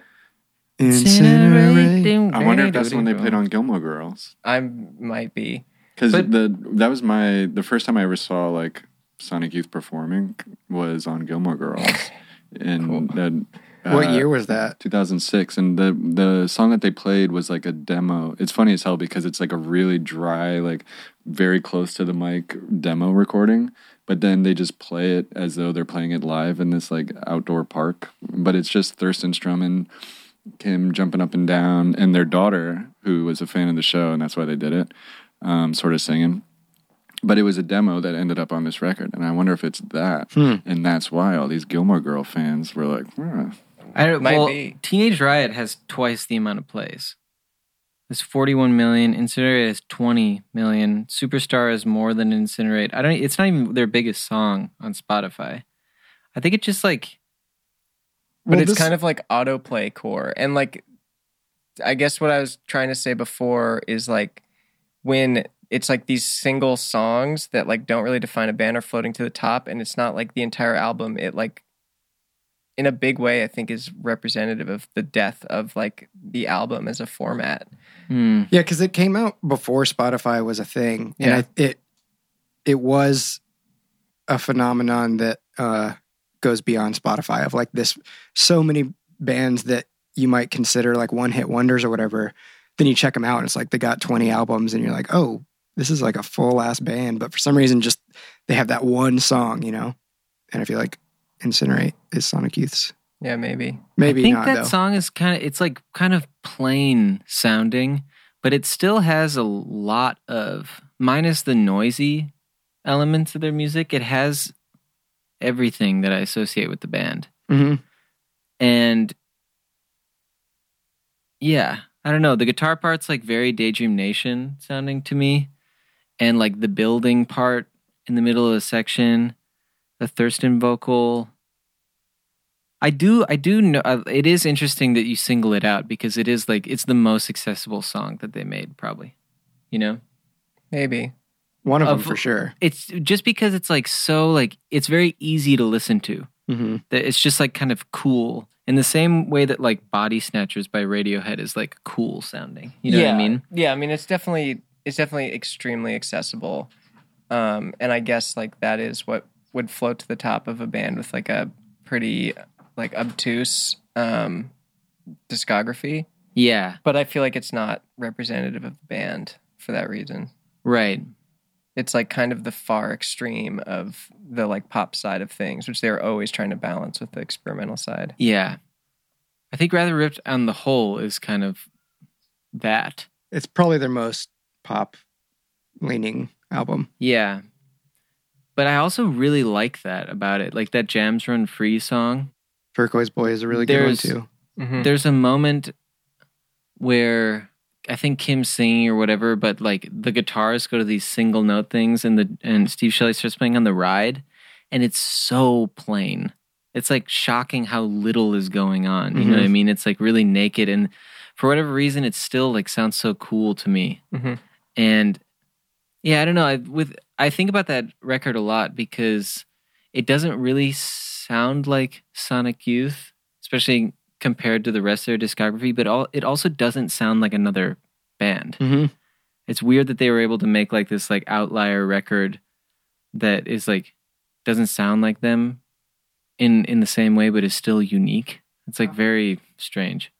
I also feel like the title "Rather Ripped" is like this weird kind of. uh It was named after like a Berkeley record store Oh yeah, or something. it was. It was named after a record store. I guess that actually makes sense, but without knowing that, it just se- it seems like unserious to me. Like yeah.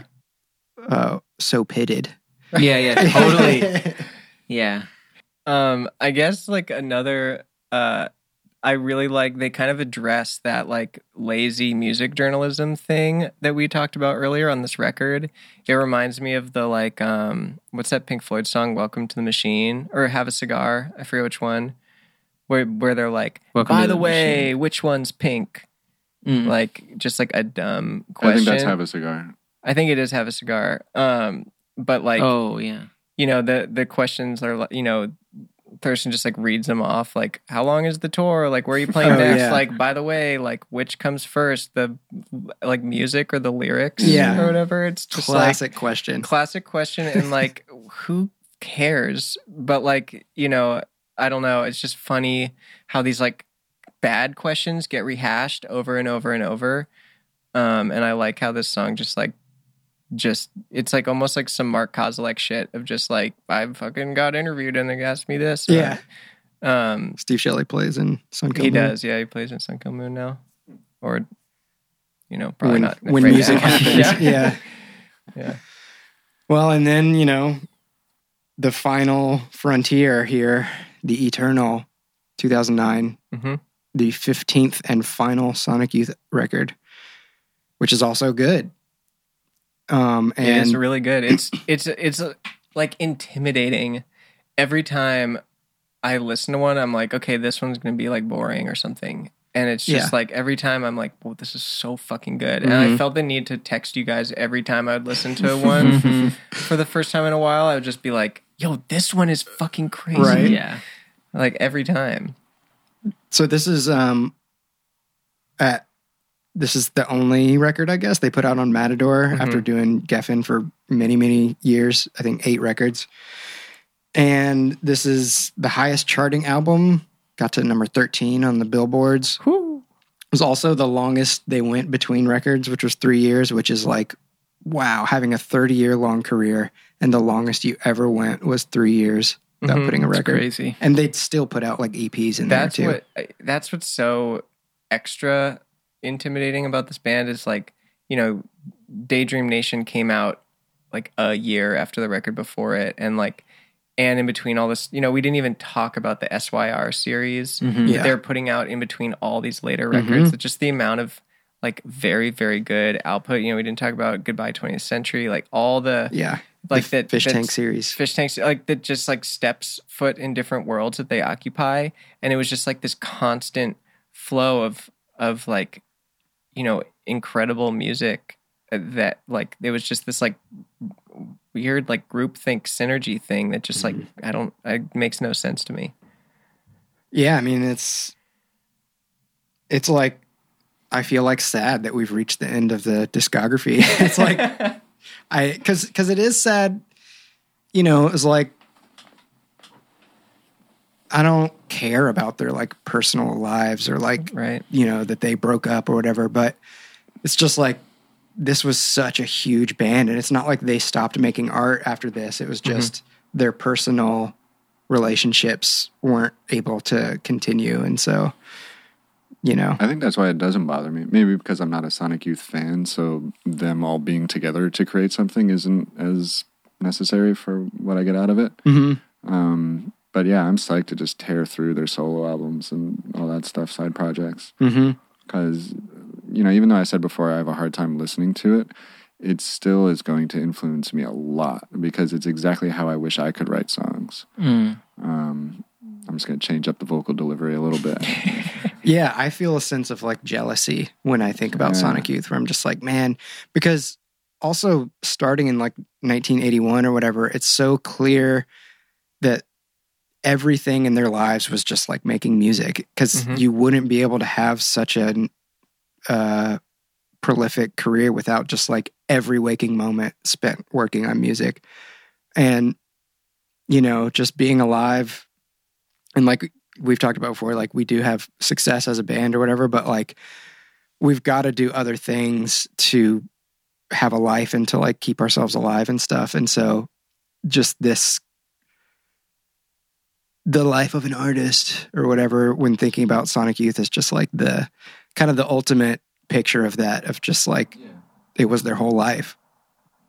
Yeah, and I think that's what it takes to make like to be great at anything. You know, like I listened to this AA speaker tape with this like NASCAR driver, and just like I'd never really thought about it, but like the only thing that he thought about was NASCAR driving to the point where his like relationships with his family and friends disintegrated because it was just only thought about NASCAR driving and he was became the best NASCAR driver or whatever. But like I think that there is this like devotion to your art that like like to be a band like this it has to be like everything.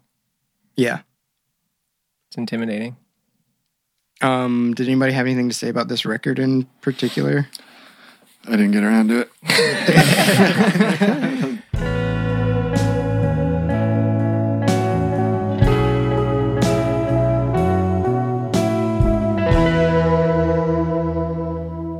The DIIV Podcast. So, I mean, Kim Gordon put out a record in 2019. Thurston Moore put out one this year. Lee Ranaldo put out one this year.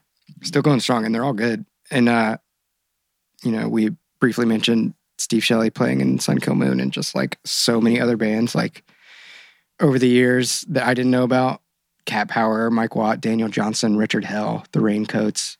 Yeah, that Cat Power collaboration is like so special to me. It's just, you know, like guitar and drums for those two records. I think it's Dear Sir and Moonpix or Moonpix and What Would the Community Think or something like the second and third records. Um, and it's just like the two of them. And I, uh, the story is that they recorded both albums in one day. and it's just like the way that, um, the way that they work together in these like super minimal compositions is just like beautiful and it just i think it really speaks to his drumming um that like you know he can work with a band like sonic youth and fill in a lot of like this kind of like weird textures that they're doing and then work with somebody like that who's like basically the opposite you know like a singer mm-hmm. songwriter straight up and just like make the songs even cooler than they could have been.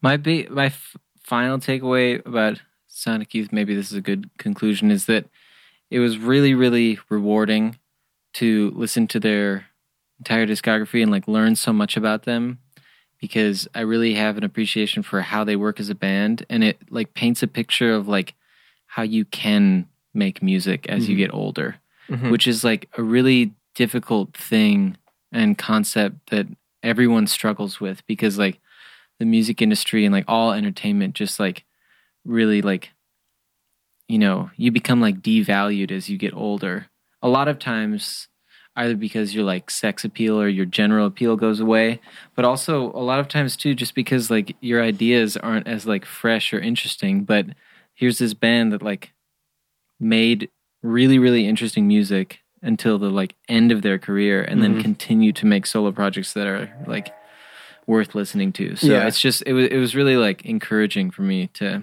learn about all this shit Mm-hmm. and like uh gives me even more hope about our band DIIV Yeah, and we uh we tried to do a jam that maybe kind of sounds like Sonic Youth. So Oh yeah. yeah it does i think it's it's cool My favorite part is Ben's threw a guitar track on, sounding like trucks downshifting on the highway. Yeah. It's so sick. cool.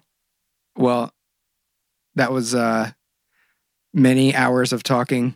Thank you for listening to that. I hope it was enjoyable. Goodbye.